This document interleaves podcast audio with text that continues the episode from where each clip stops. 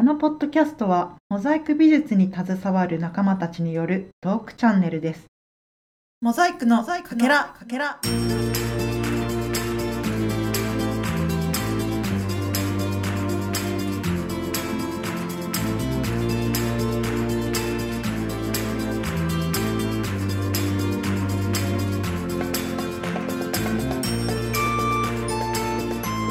皆さんこんにちはお元気でしょうか？はい、はい、元気元気やっておりです。ます。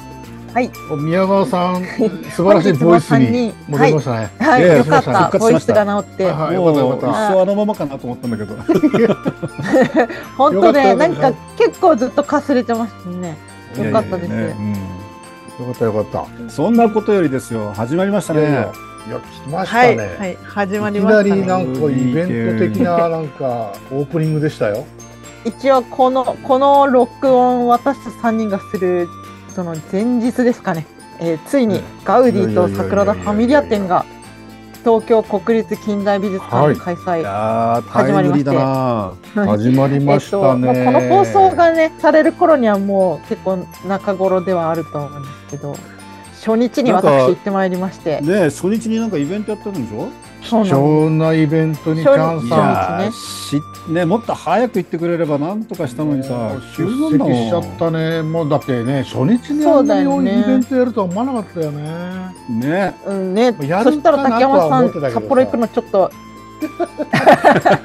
ねガガウディと桜田ファミリア店の初日に1時半からその同じ会場で、えーえーと本展覧会の監修もされてる、えー神奈川大学名誉教授の鳥居徳俊さんと、徳俊さんはで桜田ファミリアの現、えー主任建築家でいらっしゃるジョルディ・ファウリさんの、うんと、あえーーガウリさん。桜そう桜田ファミリアの聖堂彫刻家でいらっしゃる外尾悦郎さんのはいはい。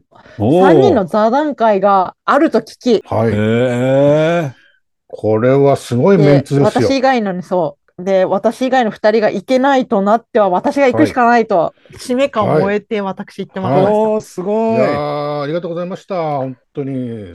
抽選ありがとうございます100人先着 100, 先着100人で整理券が配布されるって聞いてさその12時にね、う。うんん。で展覧会自体は10時からなの。うん。で何時に行ったらええんやと思ったけど、とりあえず10時に行って、うんせめて2時間前にな行っとけば、なんか列ができた時察知して、うんフェ店並べばいいやと思ってうん。行ったの。そしたらもう10時に行った時点で入場でまず並んでって、ううん展覧会で入るための入場。はいで、10時にオープンしていて、で、一応私チケット買っといたから、うんフェルエって入ったら、なんかその脇っちょにもうすでに列がウェーってできてて、うん。へーで、オーディオのさ、あの、オーディオコメンタリーの列もできてたんですよ、入場の前に。え、あの、ガイド借りるのに？あーあの、そう、ガイド借りるのもかあの並んでたのね、並んでたんだ。だからね。そうそうそうそう。だから列が何個かできてて、で、一番でかい列のところに、これは何の列ですかって言ったら、うん今日の講演会の、あの、うんなんかその、先着のための、えーうん列です。展覧会の方はそのままどうぞ、みたいな風に言われたから、いよいよ私それに並びますわ、みたいな感じで、展覧会に行かず、もう10時のオープンと同時にその列に並んで、でもそれでもすでにもう35人ぐらい前に並んでてさ、はいはいはいはい。へーじゃあみんなすげえじゃんと思って。予告通りどっちだ？12時ぐらいに行ったらもうダメだったんね。入れなかったよね。絶うん対。全然ダメだったです。だって、だってはい10、だからもうその日が30度を超える夏の、夏日だったから、あの展覧会側の人も、なんか炎天下で外に、そう、外に待たせるよりかは、まあ、最初は中だったけど、列が増えたら外に行っちゃうからさ、うんうんうんうん列がぎゃあの増えるよりかは、もう先にバンバン入れちゃいましょうみたいなうん判断だったのか、うんもう10時半には整理券配らされて、なるほどね。うん、会場入ってくださいって言われて、会場には入れてよかったんですけど。よかったよかった。そう、そこでちょっとしばらく待機して、だって10時半にもう会場入っちゃったからさ、うん。で、お話が始まるのが1時半だったから、うん。うん。あまあそれまであの、自由行動してていいです。おあ。帰りの際はこの整理券見せてくださいみたいな。感じで、あのフリーになって、それで私展覧会も見ることができた。なるほどね。もう席入って席をキープして、もうこれ私の席そう、だから一応なんか、あの、そうそう、一応なんか、あの、うん置いてもいいようなもの置いといて、うんううんん。私はなんかその、お買い物バッグみたいなのが持ってたから、それ置いて、キはいープして、で、あほで、展覧会見に行って、あ。あの、よかったですね、逆にね。で席も決まってて。大盛況だね。そう。う、んよかったです。だから、あの、展覧会側の人もね、柔軟に対応されて、すごく良かったと思いあます。あ。なんか、サグラダ・ファミリアから来てる人が何人かいたみたい。マスコミ媒体なんかね、ななんとなくスペインの大使館の人かなみたいな人がいたんですよ。あ、なんかスーツ着て、海外の人っぽい西洋の顔立ちの人が何人かいて、あ、これ外務省とか、なんかそういう、なんていうの？スペイン大使館の人なのはいはい。かなと思ったら、外尾さんがうんその方たちに、サグラダ・ファミリアの関係者の方々もありがとうみたいな感じで、あの最後お言葉をかけられてて、あ、サグラダ・ファミリアの人なんだなと思って、その時分かった感じ。でももしかしたら大使館の人とかもいたのかもしれない、ね。あの、大使館のね、んあの、インスタで、なんか今日、なんかイベントやってたみたいね。うんで今日からサグラダ・ファミリア展やってますっていうのが、あの、スペイン大使館の、あの、インスタかなんか出てたから、やっぱりいたんじゃないかな。ああ、すごいそうか。もしれないね。うん。うん、なんか海外の顔の西洋の顔立ちの人で日本語ペラペラっぽい人女の人とかもいたから なんかまあたなんか大大使館っぽいなとは思ったなんかそういう人かもいいねそそうそういう感じの若い人はいたけどうんうんうん。大体がもう結構私の母親お父さんお母さん世代の人とかのうん客層が多かったですね。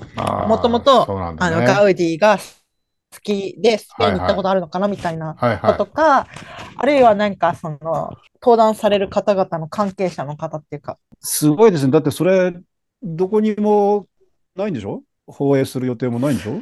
どうだろうね。一応なんか多分記録は取ってるから、まあ、関係者用に撮ってるは撮ってるだろうね、絶対ね。取ってる、うん絶対取ってると思います。そうだよね。写真もすごい撮ってたから、関係者の人たち。ああ、そうなんだね。うん、バシャバシャ。うん。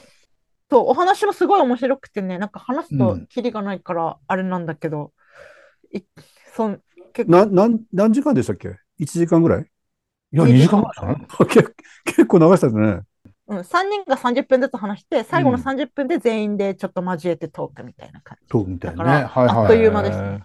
すごい貴重な話いっぱい聞けた。ったらそういうのも、うん、すごく聞けました。あの、もともと私、ほら、スペインにとか行ったことなくて、サグラダ・ファミリアも見たことなかったから、うん。ガウディのお勉強さ、このポッドキャストのおかげで多少なりともあったから、うん。あの、展示会の内容もスッと入ってきたし、先生方のお話もすごい、何言ってるかすごいよく分かったんですよ。た。あ、マジで？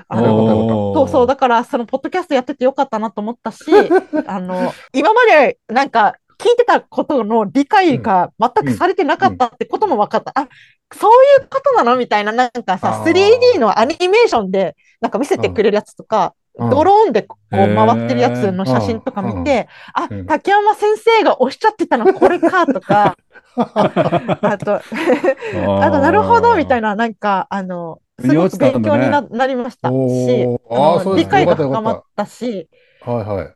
あの、サグラダ・ファミリアに本当行きたくなりました。今までも行きたかったのは、なんか本当なんか、世界遺産だから行きたいみたいな、なんかちょっとそういう感じだったんだけど、ちょっと本当にマジで見て、見てみたいっていう、なんか真摯な気持ちになりました。あ、よかったよかった。はいそうですか。二人にもぜひ早く展覧会見ていただきたい。いや、楽しみにしてますよ。チャンさんあれでしょ？何？あと、ジョルディ・ファウルさんとお友達になったみたいじゃないですか。本番に、今いや、実は友達だなんてとんでもないんですけど、アミーゴじゃない私、あの、ですか。あの、ファウリさんをたびたび見かけて会場で。でまずなんか図録を買って、出口出たらファウリがちょうど、あはいはい。の、講演会の会場に行こうとする感じで、なんか秘書だか通訳だかと、なんか、うん。あの、挨拶しているところにバーって出ちゃって、あ、この、はいはい。この外国の人、ファウリじゃね？みたいな。でもその時は、なんか、あその時はなんかペンも何も持って、そう、それも、うん。そう、だから、うろ覚えだってさ、なんかあうの、チラシでしか見てないしさ、チラシとちょっと違うのよ、やっぱり。そうだよね。チラシの顔が若いの、やっぱり。あ、はいはいはいはい。で、本物はもうちょっと、年の、リアルな年の感じと、背がちっちゃいのね。あー。あ、そう。この、この小さい人が本当にファウリかなっていうので、ちょっと、あの、うん。違かったらやばいみたいな感じで、話しかけられなかったんですけど、うん。うん。うん。うん。1時間前に会場に行ったら、おそらく外尾さんっぽいパナマ帽をかぶったダンディーなメンズと、うんうんあの、おそらくさっき見たファウリと通訳みたいなのが壇上でなんはいか、パワーポイントの打ち合わせしてたわけ。はいはいはい。あの、で、美術館の人かなと思った人が、あの、後々気づいたんだけど、その人鳥居さんだったのね。全員先生方が登壇されてて、打ち合わせされてて、なるほど。あの、外尾さんとファウリはすぐ分かったんですけど、うん鳥居先生は最後まで、あ、あの人が鳥居さんなのか、うんうんうんうん登壇してやっと分かった。そうそう。それで、そう、そのなんか打ち合わせの後、ファウリさんだけなんか、あの、お手洗いかなんかに行かれたの、なんかみんなと違う方向に一人でファーって行ったのね。はいはいはい。これ、これはチャンスと思って、うんあ、の、帰ってきた時に、本当誰もいなくて廊下に一人だったから、うんはい。はもう知ってるスペイン語はオラしかないから、オラオラマエストロって言って、話しかけて、うん。そう、サインくださいって言って、うん。買ってきたばかりの図録にサインをお願いしたら、すごい快くサイン、すごい可愛いサインしてくれて、うん。なんかちょっとサグラダ・ファミリアのイラストみたいな、なんか感じで、はいはい。で、 To って言われて、え、はい。 To って何？もしかして名前聞いてるんだと思って、うん。頭真っ白になったんです。よ。うん。うん。名前告げて、それをスペルでちゃんと書いてくれて、うん。サインを図録にいただいたんで、いや、素晴らしい。いただくことができましたすごい。すんげえ貴重だ、それ。ジョルディ・ファウリのササインを図録にまさかだきました。い外尾さんももらったの？や、外尾さんはもらいたかったんだけど、ちょっともらえなかった。悔しいけど。でもそのお話会の中で、そう、うん本当はね、鳥居先生と外尾さんにもサインのチャンスがあったら、うん。お話しかし、あの、話しかけたいなと思ったんですけど、うんなんかちょっと、あっという間にお話終わっちゃったしね、あ、結構そうすぐ控室に戻られあ、そう、帰っちゃったんだね。なんかこう、うんまったりしたムードはなかったんだね、終わってからはね。そうそうなの、そうなの。うんもう結構ね、あの、お、お話が結構白熱したっていうか、もうあっという間に終わっちゃって、うん。じゃあ解散です、みたいな感じで。あで、みんな先生方すぐ控室に戻られたし、ーだか、ら美術館とかのさ、関係者とかだったらオープニングパーティーみたいなそういう催しがあったのかもしれないけどね。うんうん一いやでも般人、一般の人間がちょっとあんま話しかけられなくて。うん。うん。その中でサインがあったのだってチャンスなだけじゃないですか？いやー、いやどうだろうねパウリさんのサインもらった人は多分日本で10人いないと思いますよ。本当ですね。あの、パウリさんでものし、でも私さ、近い人は多分何十人っているんだろうけど、その人たちがみんなサイン持ってるとは思わないもんね。サイン持ってるってすごいよ、多そうだから図録買っといて本当よかったって思ったのとかったよさ、かった。よかった もう宝物になりました。嬉しいです。いやー、すごいすごいすごい。よかったよかった。あもうまあグッジョブですね。グそう、ッジョブ。だからね、そう、ありがとうございます。お話し会がね、本当素晴らしかったんで、その、うん誰の話が特徴的でした？いや、それぞれ特徴的でしたね。うん鳥居先生はやっぱり学者でいらっしゃるから、うん。あの、写真とか、いろんな、あの、歴代の歴史の、こう、こういうなんか古代建築がいろいろあって、で、うんガウディの建築はそれぞれこういうところから、うんあの、影響を受けているはずみたいな。で、ガウディの言葉で、えっと、なんだっけ、ちょっと違うかもしれないけど、えっと、アーティストは想像しない、発見するだけだっていう言葉を鳥居さんが最初にはいはい。で、何も一から作るわけではなくて、すでにあったものを発見するのがクリエイターであるみたいな。再発見して、うん我々はそれをまた還元しているだけみたいな、新しい世界に。うんっていうのを、なんかちょっと言葉は違うけど、そういうようなことを鳥居先生がおっしゃってて、うん。それを、あの、再確認するには、歴史とか、そういう、今までのしこういう写真とかが、それがすごくよくわかるから見てくださいみたいな感じでいろんな資料を出されてて、うんうんううんんでだからそういう感じで、なるほどって思う。結構思わずメモを取りたくようになるような話し方を鳥居先生はされてて、やっぱり学者だから、うんそういう感じだったんですけど、うん。ファウリさんは現在進行形で建築されてて、次イエスの塔のさ、新しい十字架を今作るみたいな、そのイエスの塔のさ、うん真ん中の、うんうんうんあそこが今このようになっていますとか、それうん。を 3D のアニメーションとか、その設計図とかを踏まえて説明されてて、例えば柱が二重らせんになってるのはこうこうこうで、それはこういうところにも使われてますみたいなのがさ、言葉じゃよくわかんないんだけど、そのなんか資料とか、その 3D のアニメーションを見るとよくわかって、あ、なるほど、みたいいな。あ、それでそういう風になるんだ。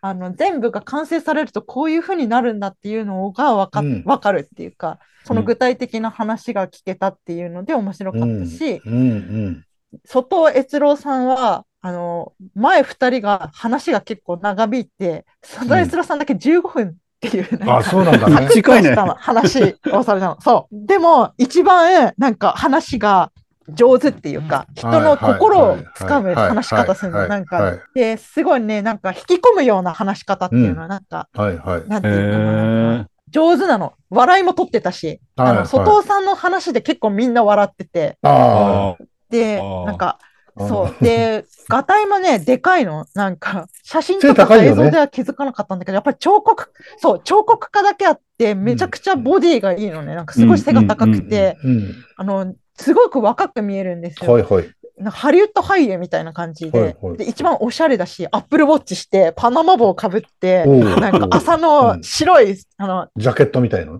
ジャケットっていうか、はいはいブラウス着ててさ、はいはい。なんか本当イタリアの男みたいな、はいはいはい。ジョン・レノみたいな感じでさ、はいはい。そう。で、すごいジョーク交えてお話になられて、うんうん。だから引き込まれるっていうか、うんそれでなんうんか人のインプレッションを奪うっていうかさ、うん。面白かった。そういう意味で面白かったし、何よりうんエネルギッシュなのね、なんか。あの、うんエネルギーがその人からこう、発散されてるのがわかるっていうかさ、うん。今すごいノリに乗った仕事してるんだなっていうのあが、ー話し方でわかるっていう感じ。なるほど。で、うんそういう感じで面白かったです。話も面白かったしね、もちうろん。ん。え、だってもうだいぶになるもんね。外藤さんも。うん、45年、45年サグラダ・ファミリアああ。45年そう。同じ現場。ねすごい。すごいな。一体何歳なんだろうって思って。そう。で、最初にサグラダ・ファミリアンに携わった頃の写真がセピア色でさ、で、なんか、あの、安全帯とかさ、それこそハーネスとか、あのヘルメットとか何にもつけず、うん塔の上の方で、うんなんか鉢巻きとかして、あの、はいはい撮ってる写真でみんなに笑笑い取ってた。当時はこんなんで、こんなんでやってましたわ、みたいな。ああね。すごい面白かったよ。そういう感じでう、ん三者三様で面白かったですね。いや私は外尾悦郎さんの話がやっぱり引き込まれてね。うん。そう、だからなんか、し最後ちゃっかり新刊をさ、自分の新しい本を宣伝されてて、それも笑い取ってたんだけどさ、うんその本買いたく、買いたくなったもんね。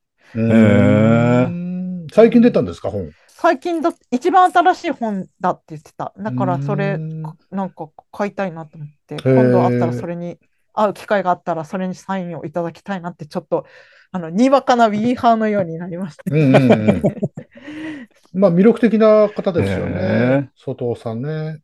すごく魅力的な方うですね。んで、また作られてるのもやっぱり素晴らしいんだなっていう感じがした。本物見てみたいなっていうのもしたし。実実際展示もね、いな外尾さんが、あの、作られた、なんていうの？あの、うん彫刻？彫刻がうん、彫刻ね。うんうん。それ展示されてるんでしょ？ちょっと壊れてる感じのやつ。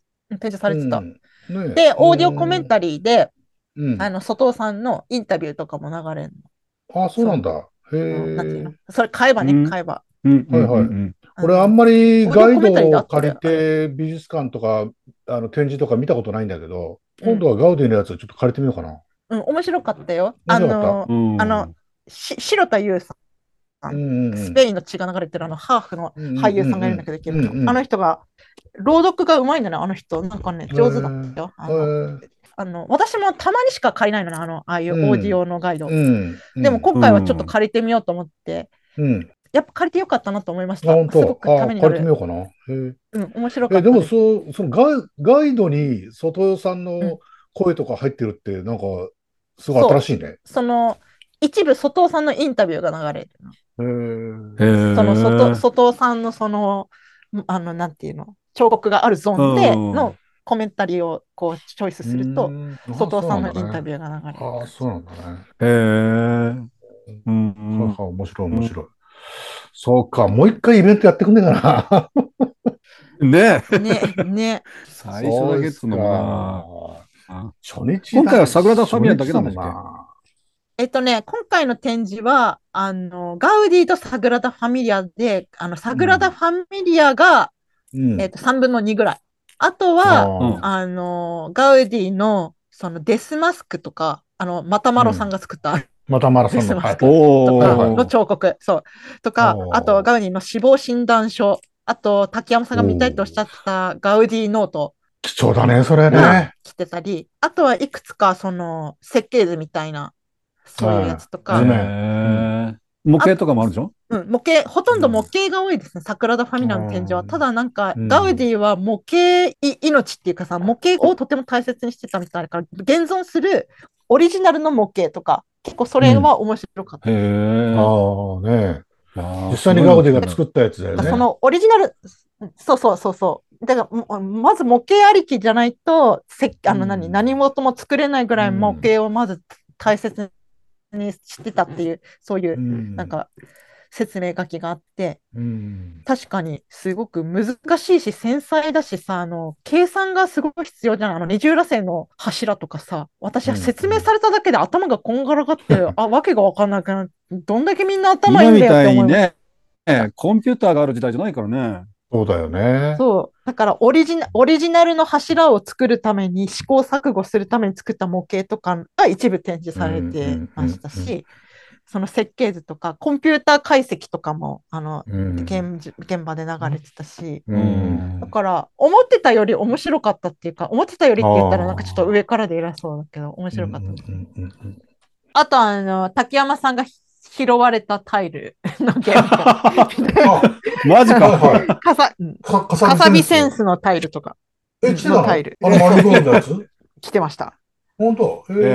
ーあとは、あと、かさびセンスのシュロの葉っぱの、うん。門、門が白の葉っぱの形にそうそうそうう。そうそうそうそううんうんそれの模型だね。なんか多分それの模型来てます。うん結構でかい、でかい。あ、大きいやつ。はいはいはい。うへーーん。うんうん、そんな感じ。あと、製図、いくつかの、いくつかの建造物の製図がすごい綺麗です。うーん。あとは、ガウディののアトリエの写真とか、あの、光光をさ、どのように取り入れるかみたいなのにこだわったアトリエみたいなやつの写真。あとあの、つる、つるしのはい、不肉だね。やつの模型。ああ。はいはい。10、10年ぐらい実験して。10年やったやつ。そうそうそうそう、それ。はいはいはい。あと、タンジール計画の模型。あ、お幻の？模型があるの？あ、模型あった模型があるんだ。タンジール計画の模型もあったし、あの、図案も来てた、結構。まあそこら辺のがやつがーサグラダ・ファミリアに生かされてんだね。そう。で、なんかさ、あの、のそう。で、鳥居徳俊さんがおっしゃるのは、このタンジール計画が、あの、そのままサグラダ・ファミリアの図案に移行されてる部分がとても大きいから、これは重要な、なうんん。か、資料であるおお、。竹山さんが言った通りだね。うんん。そうですか。あの、ガウディノートに関して何か言ってます？あ、ガウディノートに関しては、あの、おっしゃってましたね。あの、えっと、最初の鳥居徳俊さんが、うん。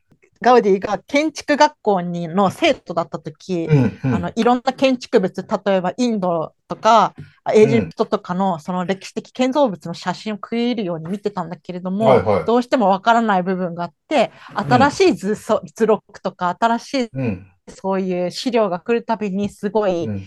あの、道が開けたように喜んだし、自分も欲しかったけど、すい。ごいお金がた足りないから、全部欲しい本を買ったらいくらになるかのその計算をノートに書いてたとか、うんうん。そういう。か で、そのノートが今てその、そのノートが展示されてますよとか、なんかそういう話をされてたけど、そのノートは実際ね、あの、来てたんだけど、まあもちろんスペイン語がわかんないっていうのもあるし、ガラスケースに入ってるから、その開いてるページしか見れないっていうので、まあ、これが貴重なのはわかるんだけど、うんどうしようも、研究者じゃないからどうしようもないぜみたいな感じで私は見てたけど、そういう感じでおっしゃっていや、俺一番見たいかも、それが。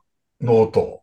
そうかも。うんあなんかね、めくりたいね、そ。こは、なんかね、あの、展示の、展示室がたいくつ、あの、第2章と第3章のところは写真が OK だったの。あの、写真撮ってもよくて、一部写真ダメなやつがあるけど、でも、ガウディノートは写真撮っちゃダメゾーンに確か写真撮れなかったんですよね。あ、マジか。そう、写真撮っちゃダメ。でさ、で、私がサグラダ・ファミリアのさ、も、サグラダ・ファミリアの模型があんの。うんあの、結構、で、結構でかいのね。その、せその、私の背ぐらいスペイン艇ぐらいある。そうそうそうそう。あ、スペイン艇の模型よりも、も、大きいかも。その、なんていうかな。あの、本当に、その、そっくりならなくて、内部の柱の模型っていうの？なんか、うんうんうん。あの、はいはい二重螺旋の柱の模型、はいはいもうちっちゃな模型、ミニチュアみたいな感じでうんあって、それを私がバシャバシャ撮ってたら、うんうん。つっ てなんかすごい係員が飛んできて。さ、マジか、ダメ。え、ここ、写真ダメな、写真ダメなゾーンだったっけ？と思って、あ、写真ダメでしたか？って言ったら、え、写真は OK なんですけれども、こちらの白線より手が、手が出ちゃいけませんとか言われて、足が、え？私足は出てなかったんだけど、ちょ何っと手が出てたみたいなの。なんかこの iPhone を、そう、は、その、こっから先は入っちゃダメゾーンより手が出てたっつって、めっちゃ係員が飛んで出てきてさ、でもなんかがちょっと出たぐらいいいじゃんと思って触ったわけじゃないんだからってちょっと心の中で思ったけど、すいません、すいません、つって、そのバシャバシャってさすが。あ、撮ったってい。うエピソードがありました。あ身を乗り出しちゃったってことバシャだ。バシャ撮ります。そうそう、身を乗り出したっていうか手を乗り出してよたの。くあるね、あなた。お客様ってすごい、ささって。ちなみにまあさ、今井健二かなんかの、あれはあった？関係とかそういうの。あ、えっとね、今井健二先生に関しては展示内では特になかったんですけど、うん。あのお話会の中であのジョルディ・ファウリさんが資料を、いくつかあの歴代の資料をパワーポイントかなんかで壇上に出すんですけど、その中の1枚で、はい。あのガウディが亡くなったちょちょっと後に、うん。あの日本の今井健二さんがサグラダ・ファミリアを訪れて、この模型と一緒に写真を撮っておりまして、その模型の部分をうん。私どもはこのように作りましたみたいな感じで、今井健二さんの写真とうん。その説明みたいなのが一瞬一瞬あったところがありまそれがあのもうできてるんだけど、あの制具室っていうか、ちょっと丸いドームみたいな、えっ、と、正規室って言って、あの、こうサグラダ・ファミリアがあるとしたら、これ、ここ、ここのこれ、これ、これ。あはいはいはいはいはいはい。ちょっと、タージマハルの上の部分みたいな。ここがあの、聖職者たちの衣服とか、聖具とかを収める場所なんだって。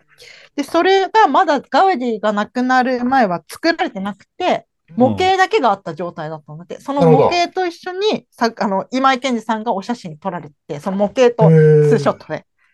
でこれは日本の建築家出た、あの、ススライドでで。出て、ああ、じゃあそれ貴重だね。で多分見ただ会場内でそのスライドに興奮したのは私だけだったかもしれない。はい、今井健二さんが出たと思って、パーティーやろうそうだねなんか親戚のおじさんが出たみたいな。そう。私だけ超喜ぶみたいな。で、隣のおじさん寝てるみたいな感じ。寝て。スライドから何からもう全部堪能しちゃったじゃん、もう、チャンさん。そう、すごい堪能しました。すげえ。でもそれ今井健二さんの写真見たことないよね。ないないなんかねない。どっかで出てんのかな、それ。あの、ちちょっとぼやけてて、いや、これは今井健二ですって言われないと、今井健二ってわかんないかも。ちょっと若くてね、実際。えでも、パウリさんもその頃からいるってことか、じゃあ。パウリさんはその写真をなんで出したかっていうと、その正規室を作るときに、その写真に写ってる模型が結構参考になったみたいな、なんかなるほあど。そういうふうに、その多分模型が多分なくなっちゃったんじゃないかな。なんかまたそれもあれ、内乱で壊されちゃってるんだ。そうそうそうそう。だからその貴重な資料としてこの写真が残ってますみたいな言い方をされてたと思い壊されます。ちゃって。私の記憶がへ私の記憶が確かな。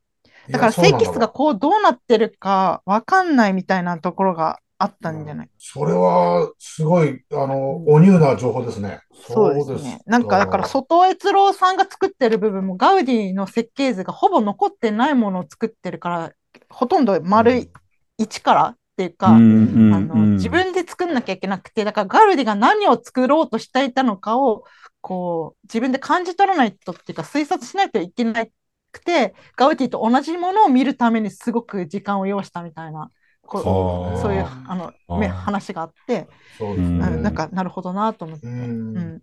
なんか残してないけどガウディだったらこういうのを作っただろうっていうのを作らないといけないっていうので、おかしいよね。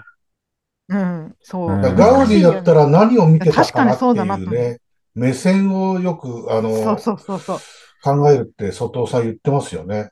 うんそうです。だからガウディの方を見るんじゃなくて、ガウディが見てたものを自分も見たいっていう、そうそうなんうんかそういう、そういう話。いやー、いい言葉だね。なるほど。うん、ガウディの方を見がちだもんね。そうです、ね。そうか。へえ。うんガウディだったら何を見てたかなってことですよ。そうだよね。そねそこを見つけないと作れないもうんんね。うん。だからうん、それであと印象的だったのは、なんか展示の言葉にもあったし、お話し会で3人がおっしゃってたんですけど、サグラダ・ファミリアの建築は別に急いでないと。だから未完のままでいいんだっていうふうにみんなおっしゃって、で、展示にもあったんですよ。神の家を作っているから、別に急ぐ必要はない。なぜなら神は急いでないからだみたいな、そういう言葉があって。ただ急いでるのは、急ぐ必要があるのは人間のただのご都合主義っていうかさ、あのうんまあ完成しないと、うん。あの、利益にならないとか、完成しないと証明が得られないとか、なんかそういうので完成をみんな急いでるけれども、別に完成させる必要はどこもないっていうふうになってうん。そう簡単に完成できるもんじゃないみたいなことを言ってて、え確かになっていうふうに思います。なんだっけ、数年後に完成って言われてんじゃねはい。それ2026も年。ある程程度までのやつだもんね。全部そうですね。作ってる塔が全部立つのが2026年なんですよね。うんでそうそう、ちょっとそのチャンさんに聞きたかったのは、その今回のその講演会で話が出たかどうかなんですけど、その2026年に完成するって言ったのは、あの、ジョルディ・ファウリさんか、またはあの、その前の8代目の建築主任のボネットさんなんですよ。うんだから、それはなんか言ってたかなと思って。今回の話し会では何年に完成させますっていうことは明言されてなくて、むしろうん完成させる必要はありませんみたいな、なな あのニュアンスで。そういうニュアンスになってきたわけね。でも大体そうそういうニュアンスで話しててねでただコロナで1年間中断してるから、もう2026年は完成無理ですっていうのがニュースに出てるわけよ。うん。そう、今作ってるのがイエスの塔って言って一番上の、うんちょっとまだ上がない部分。はいはい。一番でかいやつですよね。塔の上のこのさ最終的なこの上の、はい。このきょ、ま、上のドームの部分とんがりのとこだよね。ととん。がりのところと、その上の4本に伸びた十字架。うん。で、その十字架の原本のミハの模模型も来てて、それがすごく貴重だったらしいんですけど、その後は、あの、うん。かこのように完成されますっていう 3D のアニメーションをファウリさんは見てせてて、こういうガラスが入って、うん。あの、あたりの、あの、十二使徒の塔から、マリアの塔や奇跡具の塔から、このような光がイエスの十字架に向かって、これ光が発せられて、それが夜はこんな風に光りますっていう、そういうアニメーションを見せてくれてて、はいはい。ただそれが何年に完成されるかは、その話の時には出なかったけど、ああ。もう明確にこういう風に作っておりますみたいな感じではおっしゃってました。なるほどね。し、だからそ、その、この中にこういう階段ができて、うん夜はこんな風に見えて、昼はこんな風に見えますみたいな。うんで、ガウディはこういう風に作れっていう風に、うんあの記されてて、そういう風にやってます。で、外江悦郎さんはその内部のデザインを今してますみたいな。もうされてるけど、これから作るから、あんまりここは言わんとこみたいな感じで、外尾さんもおっしゃって じゃあもうだから今2026年に言及してないんだもうな。あんまその時は言及されてなかったけど、話ら、の時はもね。う、そういうの言うのやめるか、みたいなところがあるのかもしれない、もうね。うん、そんなの大したことじゃねえみたいな、そんな感じのニュアンスだったね。うん。この図録には、2026年、中央島のイエスの塔完成予定というふうには書いてある。うん。うんまあ予定だからね、みたいな感じになる。うん。ああ、なるほどね。ただ完成するんじゃない？まあ、とりあえずの目標にはなってるんでしょうな。うん、丸標にはなってるんでしょうね。っていう感じでしございました。なるほど。いやいや、貴重な話ですすごい。ね。いやいやいや。いや、すごくね、展示面白かっったので、いや二人にも見てもらいたいし、た。早く行きてい。楽しみだな。楽見してみだよいただき。たいと思います。あと私さ、本当さ、あんまり知らなかったんだけど、本当この柱とかすごくないと思って、本当いや、本当すごいなと思いました。中がさ、お二人は入られたから、あれなんだけど、白い森のようなこの大西洋、はいはい。これがさ、四面体が八面体になって、八面体が32面体になって、それが8になって4になる、この柱。これが大きな はいはい。枝のようになってさ、それがさ、なんか、オーディオでも説明されてて、オーディオでも説明されてさ、パネルでも説明されて、アニメーションでも説明されてるのに、うんもう意味がわかんないと思って、えどういうことと思って、そこで私、ほんとしばらくいました、その柱の説明のところで。しかもさらに上のその最高っていうんですか、光をこう自然光をさ、取るために穴が開いてんだけど、うん。昼からはその光が程よく出て、多すぎても少なすぎてもいけないというガウエディのあのメッセージによるその最高とさ、夜になるとその自然光によってその部分が星のように光が散るっていうう設定なんだって意味わかんないと思って、そんなのよく作れんのと思って、いや森なんだよ、森。すごいなって思いました。うん。森。森で。だから、あの、木漏れ日なんだよ。本当森で。す。そう。ああ、なるほどね。そう。神の家だから光はあるべきなんだけれども、瞑想の場であるべきだから、教会というのは。うん光が多すぎてはいけない。このさ、あの、瞑想のための程よい光の最高のためにこのようにしたみたいな何か書いてあって、すげくねと思って、すごいす感動げくね。すげくね。すごくねと思って。すごいね。単純にすごくねと思いました。いやーこんなのガよく考えたなと思って。先生、すごいよね。だから、本しか当だよ。もさ、しかもこんな複雑なことをさ、コンピューターもない時代にうん一。体どうやって考えて、どうやって作ってさ、どうやっていやー工芸内で作ったの？模型と実験だよ。模型模型。うん。そんな模型だってどうやって模型作るんだよって、わ本当私は思っちゃう。なんか、で模型もす有名な、やっぱりね、あの、有名なエピソードでガウディは、あれなんだよね、寝室に模型持ち込んで、寝ながら作ってたんだよね。だから、こう寝てさ、インスピレーション湧くと、すぐ模型作れるように、寝室に模型置いてたっていうじゃんよ。はあーなるほどね。う んすごいな。そうそう。だから、すぐ変わるんだって、デザインが。ああ、まあ大変だったろうね。大変だった、周りの人たちも、そう初回さんたちも。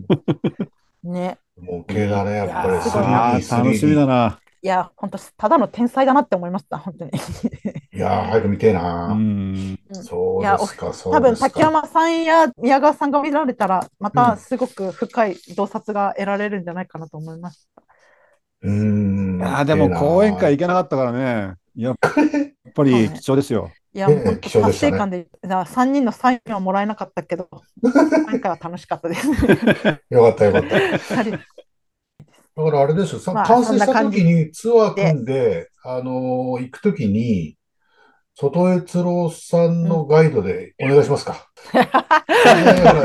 うチャンさんがジョーディ・ファウルさんとお友達だから、もう案内していただいてそうだよねいやいやいやいや、はい。ちょっと、もう、オーラしか言ってない。オーラしか。もう桜田ね、ファミリア完成、当完成ツアーするときはぜひ、チャンさんよろしくお願いします。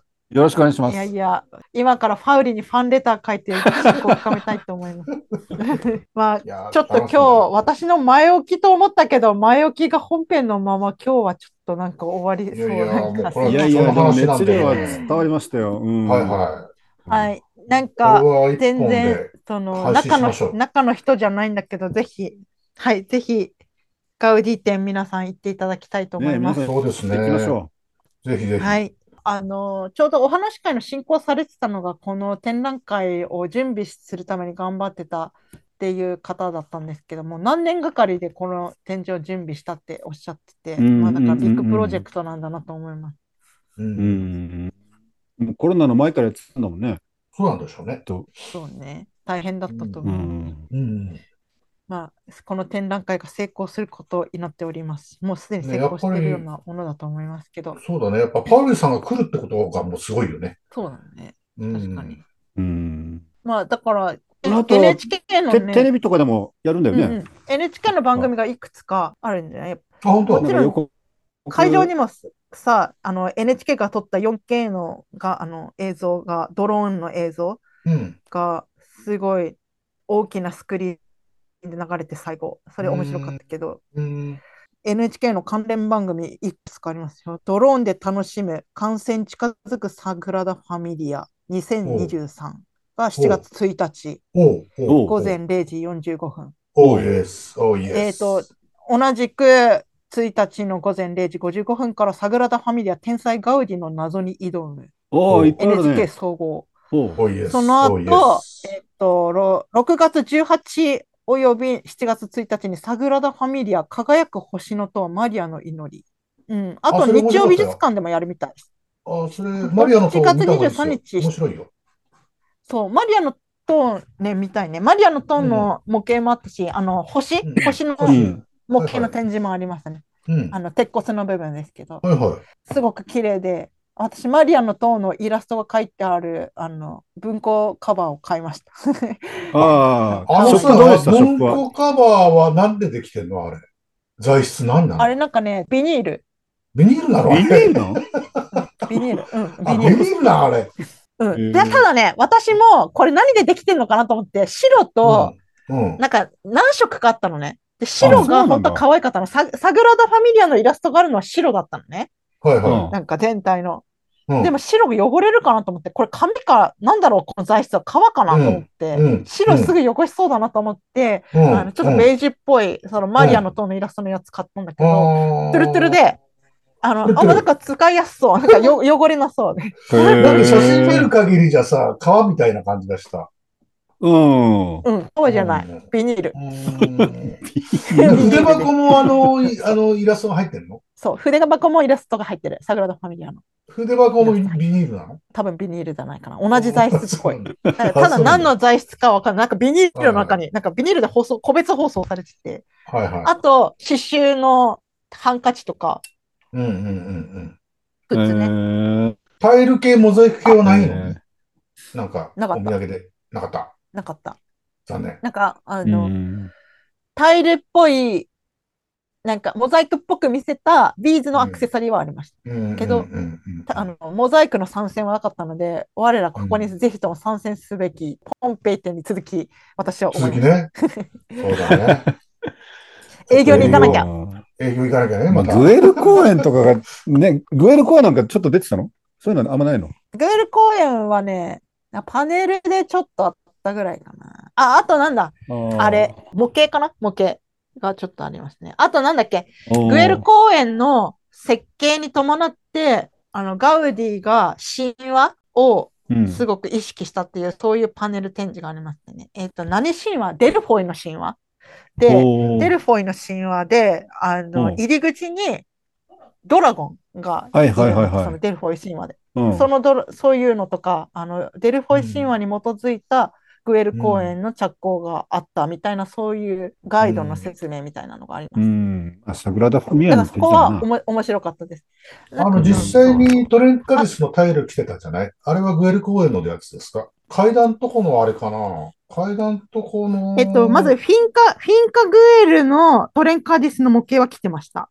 あ、そうなんだ。へうん。ー他はね、あ、これはね、あ、グエル公園のタイルの、ありましたね。あります、ありました。やっぱり六角形かの、八角形、八角形かな、六角形かな。うんうんうんうんいや、グエル公園のね、タイルのちょっと一部みたいな六角形なのかな六角形じゃないあれ多分階段のとこですよね一部切りはいはいはい。まあ、あの、立体造形の画面なんだろうね。なんかね。そうだね。タイル一部来てた感じ。